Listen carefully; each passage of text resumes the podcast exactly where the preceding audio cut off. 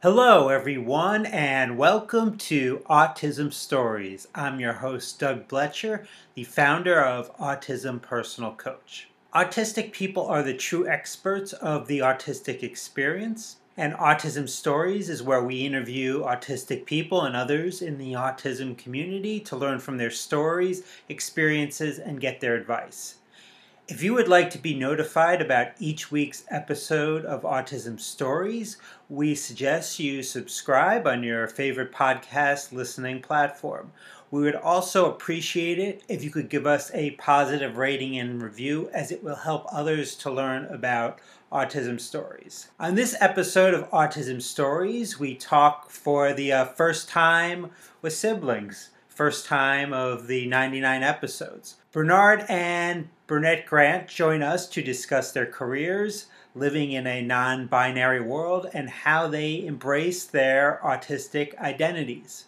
We hope you enjoyed today's conversation.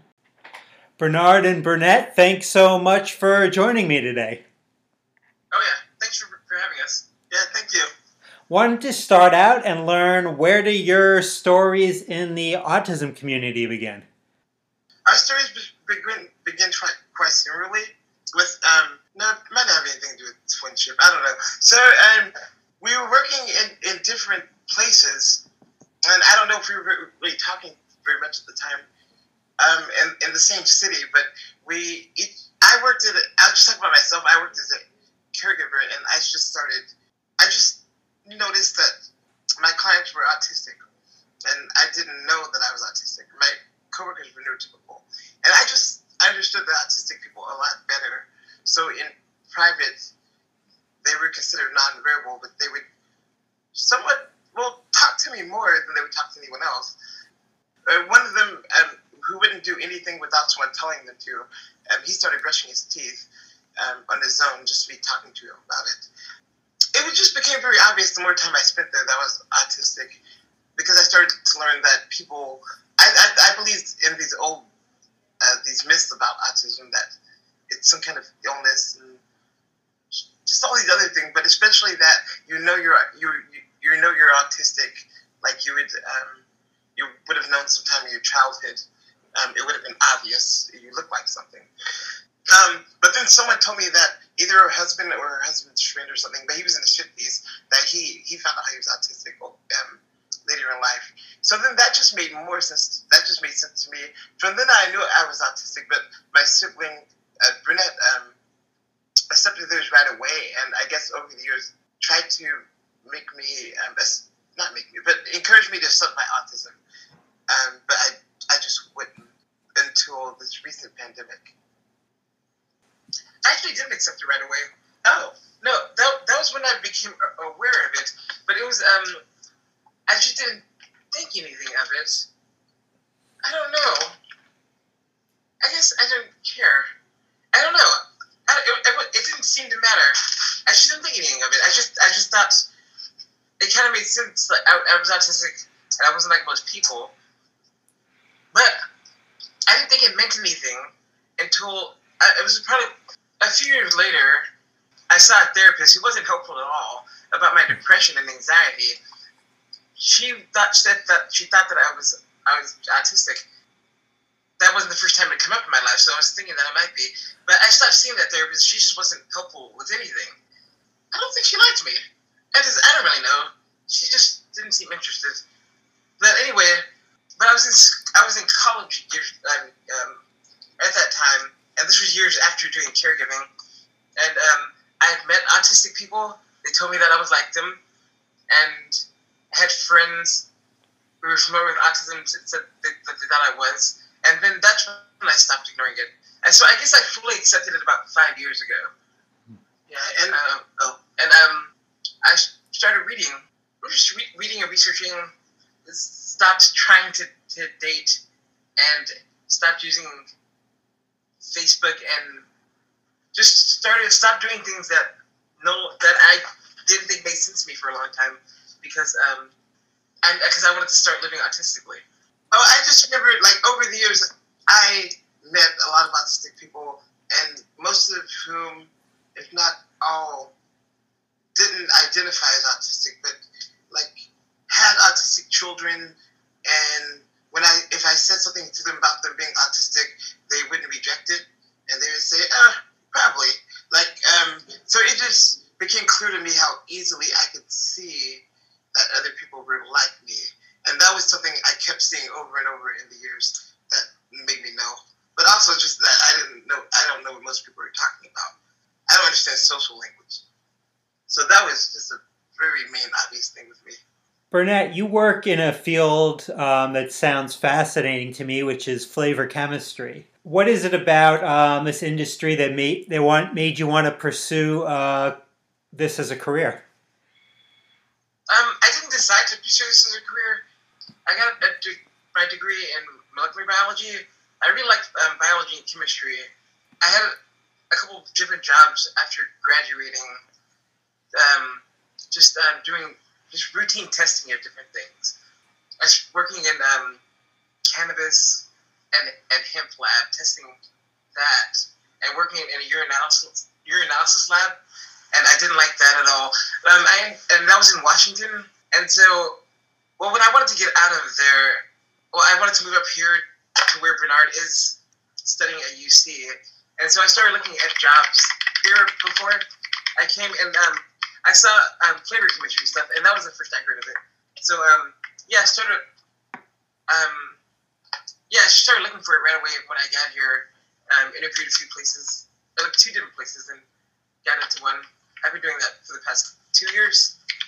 And, and Bernard, you're you're in the process of getting your PhD in uh, comparative literature and creative writing.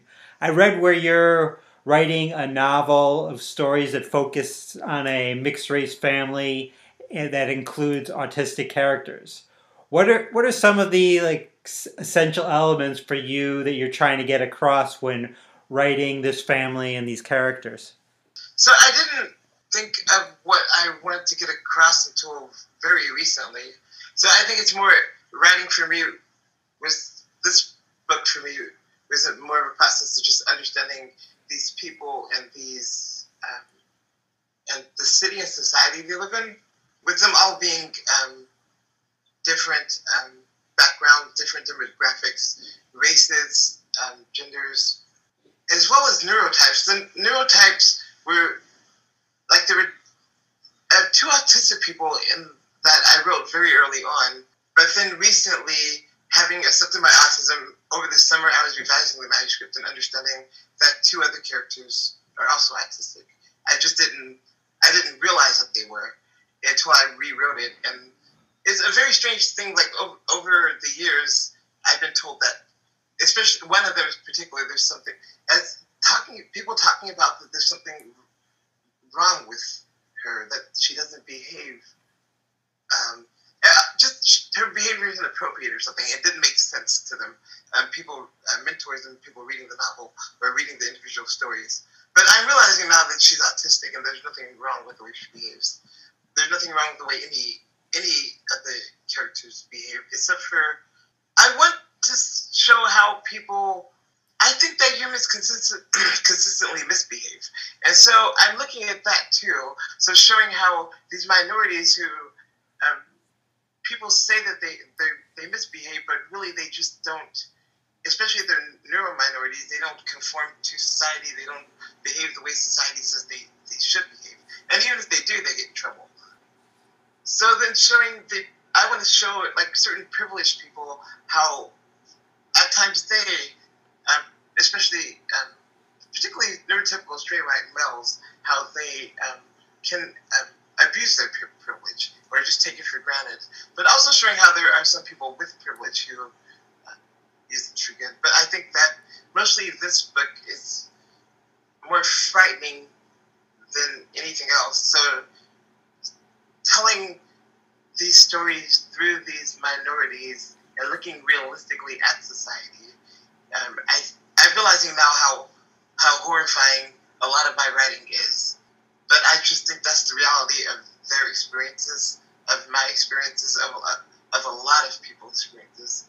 I'm more trying to understand right now than, or I think I'm writing this to more try to understand more than trying to get something across. But um, I think that is definitely something that I hope, if I am getting something across, that is not negative, that it's more uh, beneficial to society than uh, harmful. Absolutely, reading reading your writing, I definitely felt your characters, and it, it, it was quite good. Uh, now, now, I'm wondering, Burnett, I've never had a writer include me in stories that they have written, so I, I think I might have some mixed emotions uh, about that. Uh, therefore, I'm wondering, what are your thoughts on being um, an important figure in at least a few of Bernard's um, outstanding stories he's written? I think I might be unusually detached from my ego. And I, I recently learned a term that describes my lack of um, um, emotional range, I guess, um, alexithymia, where I just have a hard time identifying my emotions and other people's emotions. And, um, and, and I think and most of the time I just feel neutral about things, but just about everything. Um, so, um, so yeah, it doesn't, it doesn't matter. I mean, no, it's great actually. Um, um, I when I think I believe like artists need. Um, it's important for Bernard to be able to pull from um, from their personal experience, and I'm I'm I, I I'm a lot of um, Bernard's personal experience. I've been there for a lot of it, and I wouldn't want to place any restrictions on that. But yeah, I don't. I don't think you care. I don't have any feelings about it. Yeah, I really like Bernard's writing. Yeah, it's um, it, it, I like uh, well how it shows um, um, truth and honesty that people seem afraid of for, for whatever reason.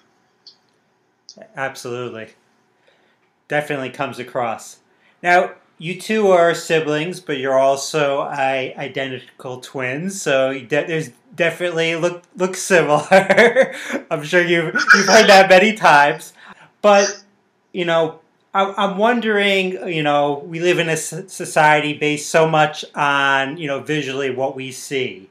So, is there one thing people assume or one stereotype that in particular that you wish you could hear for the last time in terms of how the two of you look similar? There's a lot. There's a lot. And I'm so glad for this pandemic because going, not, I'm not glad that there's a pandemic. Um, I, I say that but it's not that part of it. I shouldn't say that. Sorry. I'm glad that that I, that solid or isolation quarantine has become normalized because then I don't need to go to the grocery store because that's when I would in the I would that's what we're hearing just all the time. I can't get anywhere. It's essentially harassment. It is, but it's um if if if you pinch one of them, will the other one feel it? I don't even remember. It's hard to remember for me to remember stereotypes, probably because it's probably the autism there's just there's so much of a social construct, and to know stereotypes, I have to be reminded of them, and I don't really go out and really talk to people. But it's it's this idea that I don't know what they are specifically. They're not nonsensical, but it's this idea that we're the same person. It's the idea that because because we're there, that we're there for their entertainment, that we it's this, this, this idea that we want attention. Oh, it's a lot like what men do with with women they find attractive. Or people just people are just I think just everyone people are just obsessed. Not everyone. A lot of people are just obsessed with appearances. So people think we want attention. If we complain about it, then they say, "Oh, well, it's good attention," and it's just like um, just no personal space. But also, it feels unsafe when we're walking and someone driving by screams twins. it feels unsafe. And, yeah, and it's weird because I thought that it would stop with, with the mask, but we we wear a mask and it doesn't. I think it's become a really more of a game for people because the more the, what they what they do typically is are y'all twins? And it, of course we're gonna say yes, and then they say um, I knew it, and then they bring in the question. So they it's but now it's um, it's more of a game because we, we don't I guess we have the mask on, so they say, "Are you twins?" And we say yes or whatever. It doesn't matter what our body language is, or that we're we never stopped walking to get away from them. They, but they're even more excited now because I guess they really weren't even sure because we have masks on. But it doesn't stop. I wish that they, I wish that people would stop talking to us. oh yes. Okay. So to answer to answer your, your question specifically, the one thing that I want people to stop because this takes the most time is making the assumption that because we're twins that we want to hear their stories about twins that they know or Oh twins, that, twins in their families because that takes the most time. It's if, they, this if they say if they say are you twins, then we can say yes and keep walking. But if they pull out their phone and Uh-huh. say I've got I've got twin nephews, you want to see pictures? Why would I want to see pictures of twins? If I want to see twi- pictures of twins, I would go look it up. But that's weird. I don't, I don't want to see pictures of twins just because I'm a twin. Yeah. And they, they also think that we want to talk about twinhood all the time. And I don't even think about it. I don't see why I would think about being a twin. It's not helpful. It's just a thing. Like we were just born at the same time and we look similar. And that's just like yeah, I don't I don't but yeah, this idea that we, we want to talk about it, that it's always in our minds, that, that we're here for your entertainment, and and we have unlimited amounts of time to spend at the grocery store just talking to you. It's it's bizarre, um, and I and it's also um, dangerous because I'm um, autistic and that it I don't have social anxiety anymore, but it does make me feel unsafe. And it also doesn't allow me to focus. It drains me really fast. So then I forget why I'm at the grocery store. I just want to leave really fast. It, um, I'm sure it's led to previous autistic burnout. So it's not help. It's not healthy for us at all. yeah. Now, one of my favorite things that I do each month is facilitate a group for autistic uh, transgender people. So, in doing research to interview both of you, I read that you both go by they them pronouns. So, I'm just kind of wanting to hear your perspective in how you look at our society's construct as gender being a binary thing. I mean, that's a, imaginary. It's a social construct, gender. I do think it's wonderful that, that you run that, that group. I would like to know more about that. Um, though I'm not transgender, I don't.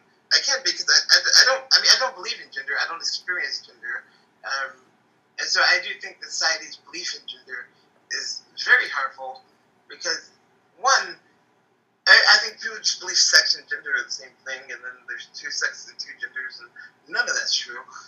But I mean, it's this uh, belief in gender. Um, at least it, rape was still rape would still exist without gender, but gender does is. I mean, rape is a racial, uh, a gendered violence, and that's something that um, I, I just think that gen- this this belief in gender or the gender binary, um, especially just the gender binary, um, that that bolsters this um, the, just the amount of just the I guess the frequency with which rape happens. I see um, rape as a as a cultural trauma. I view rape as a cultural trauma, like um, the 9/11 checks are cultural trauma, like um, the Holocaust, uh, slavery, American slavery, and I, see I see rape is is it just it just has it has just as much significance, and people um, fear it, especially as an autistic person. I've been placed in situations where it's it's almost happened to me, just not reading social cues and certain people just you know being able to manipul- man- manipulate me, and the the fact that I don't um, perform gender, I'm asexual, but a lot of um, closeted men think that I'm gay. I wonder if I, but the way they approach me, I wonder if they think that I'm a closeted gay person. I do wonder that because it's just the way they say it. Are you gay? And then, the, but they're always, it's always very sneaky. Um, not always. I mean, often when, when I feel like I'm in danger, when they've things are just trying to happen, and I've been lured into homes, and I'm just not as naive as I used to be. I just don't really talk to people as much as I used. I just stay away from people. But I do, I do believe um, believing in that binary is very dangerous. But it's just also wrong. It doesn't make any sense. And I, I like truth. I love truth. Yeah, gender is weird. Okay, so I, I don't perform. I don't have a social performance. So I don't perform masculinity or femininity. And uh, I don't ever think about it. And so I'm not gonna pick it. I'm just not tribal in the least in any way. So, um, but also, I'm so aware of how imaginary gender is, um, especially looking at it from the idea of it being a binary. It's a lot of people are unable to separate this the social construct of gender from the, from the biological concept of sex, which in itself is not binary. Because if it was binary, then intersex people wouldn't exist. But they do exist. So, um, so sex isn't binary. So, um, if you are saying that gender is an extension or directly related to sex, then it can't be binary either. But then also, anyone can perform masculinity or femininity regardless of their sex. So I can't pretend. I can't pretend that any of this makes sense. Um, I'm non-binary. I'm just out of it. I'm not doing any of it. And that's that's how I see those things. I'm, I'm, and I do. I do think that they're harmful. If anything, I don't see them as anything but harmful. Yeah, I wish that society wouldn't um, try to force these nonsensical labels on and let people identify themselves. Now, with autism stories, I always hope this is a platform for autistic people to share their experience as they, they definitely the true experts of the autistic experience. So, how do you think it can be helpful to autistics in embracing being um, autistic as an important identity in their lives? I think the most urgent thing is just like very literally avoiding burnout, avoiding autistic burnout, because that's um, help. It just it's just not a way to function. So um, to avoid burnout, you you need to know who you are. You need to know what autism is, but also and knowing. I think it's important to know what the neurotypical world is and to understand what you accept, what aspects of the neurotypical world you accept, what aspects you reject, and and know why um, and just um, also I'm speaking from my experience, but also researching deeply and researching a lot, just learning from autistic voices, learning how all the other um, artists speak for, about ourselves, or learning um, your similarities, um, what's different, um, how you can.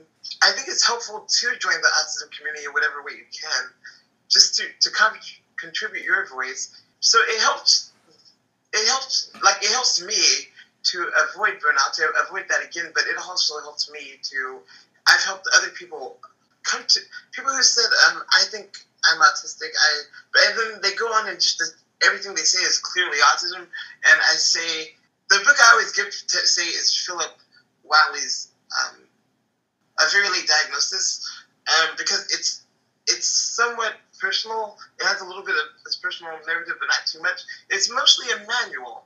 Um, and I, I just think um, the biggest thing I learned from there is learning to forgive yourself. Because you, when you learn that you're autistic, you accept that you're autistic, you learn that you have been correct your, your, your whole life. And that not necessarily the pe- people have been wrong, but a lot of people have been wrong the way they've spoken to you. But they just they have their way of doing things, and you have ways that you need to start learning to do things. And those ways that you need to start doing things um, are need to be autistic, which but which it means that they need to be individualized. So that you need to learn how to be you, and you can't learn how to be you if you're not um, if you're not practicing autism, if you're not living an autistic um, life, um, engaging your special interests, observing only um, material and information that's that, that's logical and that's beneficial to you in some way. One thing that drove me to burnout, and one thing because I would not accept that I was, I knew I was autistic, but I thought this idea that I had years ago was that um, I had this belief in this high functioning thing, which is not real. There's no such thing as high functioning or low functioning. But so I thought I didn't have to study autism because I, I, didn't have to learn about it because I'm doing just fine. But the thing was, I was listening to because a lot of music out there, a lot of mostly most popular music is illogical. I was listening to that, listening to things I didn't believe, things that were making me sick but not knowing it, like waking up in the morning, throwing up, watching, um, watching things that were just not what I believed. I was absorbed and talking to people who I didn't really like and were but it was just a, what it is. It feels like it's just trying to absorb a lot of illogicalness, a lot of illogical behavior, a lot of illogical words, and I think when I know that when I learned that I was I'm autistic and I'm just I'm just logical. When I cut all of that out, which is basically cutting out everything that's unhealthy, um, I start feeling sick. I feel very calm. I feel I feel wonderful because I'm just autistic and I know who I am. I know what I like, and yeah, I'm just me. But I'm still constantly, I, like you. I imagine that's why you uh, you've created autism story. Just you're trying to learn as much about the autistic experience, also the neurodiversity, uh, neurodiverse divergent experience. We're trying to learn about how we see society because I think we know so much about how neuroty- how neurotypical society. We know so much about it, but how much of that is helpful to us? So I think it's help it's helpful to learn about how other autistic people view society, um, pairing that with how neurotypicals view society, and then thinking about who who you are, who you want to be. What are your special interests, and how can you use those other views to shape your own? Take what you need and leave the rest.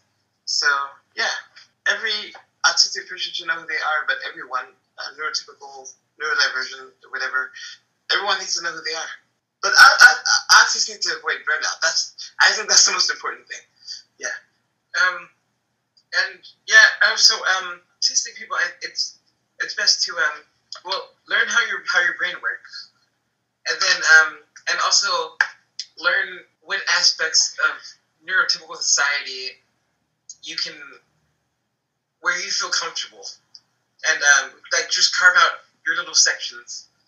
and your home where you can practice solitude and your work or wherever. Yeah, but yeah, that's that's largely it. Burnout, um, avoiding doing all the things that society expects that you can do and should do, even though you don't need to, and um, isn't good for you. Learning about autism from autistic people. Yes, um, yeah. and so literature and, um, and podcasts and social media, wherever, just learning from autistic people. Yeah, and I should say that the neurotypical lens on autism, the neurotypical world sees autism as a mystery. Similarly, I see neurotypicals as mysterious, but I don't try to change them. I say that because I don't think that neurotypicals understand autism. I'm, I'm sure there are, I mean, neurotypicals who do understand autism, but a lot of the people who are speaking for us, I don't think that um, autistic people, I don't think anyone really benefits from listening to them unless they're with an autistic person. Unless that autistic person is speaking with them, unless that autistic person is, that autistic person needs to be speaking more than they are, then the autistic person probably doesn't need to speak at all.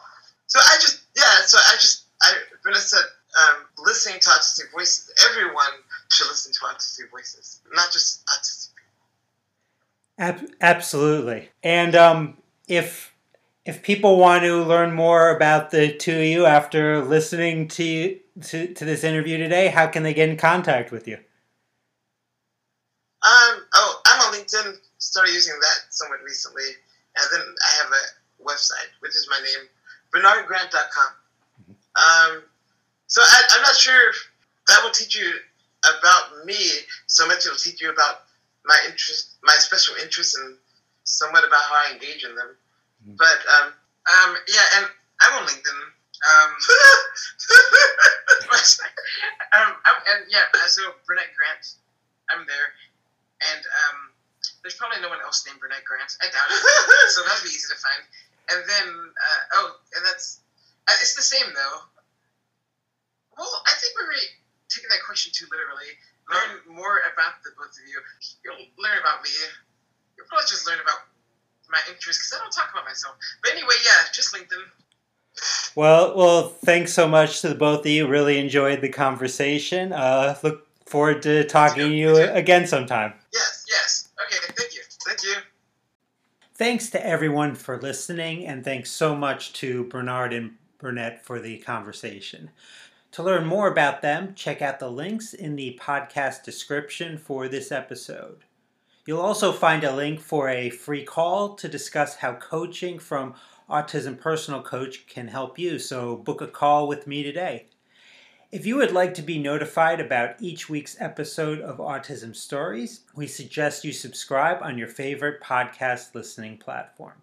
We would also appreciate it if you could give us a positive rating and review, as it will help others to learn about autism stories. It's hard to believe, but next week will be the 100th episode of Autism Stories. Next week's episode, we will celebrate that milestone with talking with CV Bodine. Talk to you then.